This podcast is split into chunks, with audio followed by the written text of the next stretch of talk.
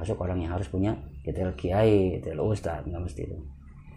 Dia punya abahnya baik aja kerjaannya. Itu turunan baik nah bagaimana dengan keturunan yang kurang baik? Iya. ya.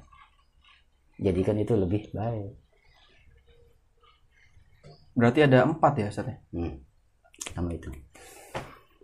Nah terus eh mangga Ustaz. Ngopi dulu. lebih keren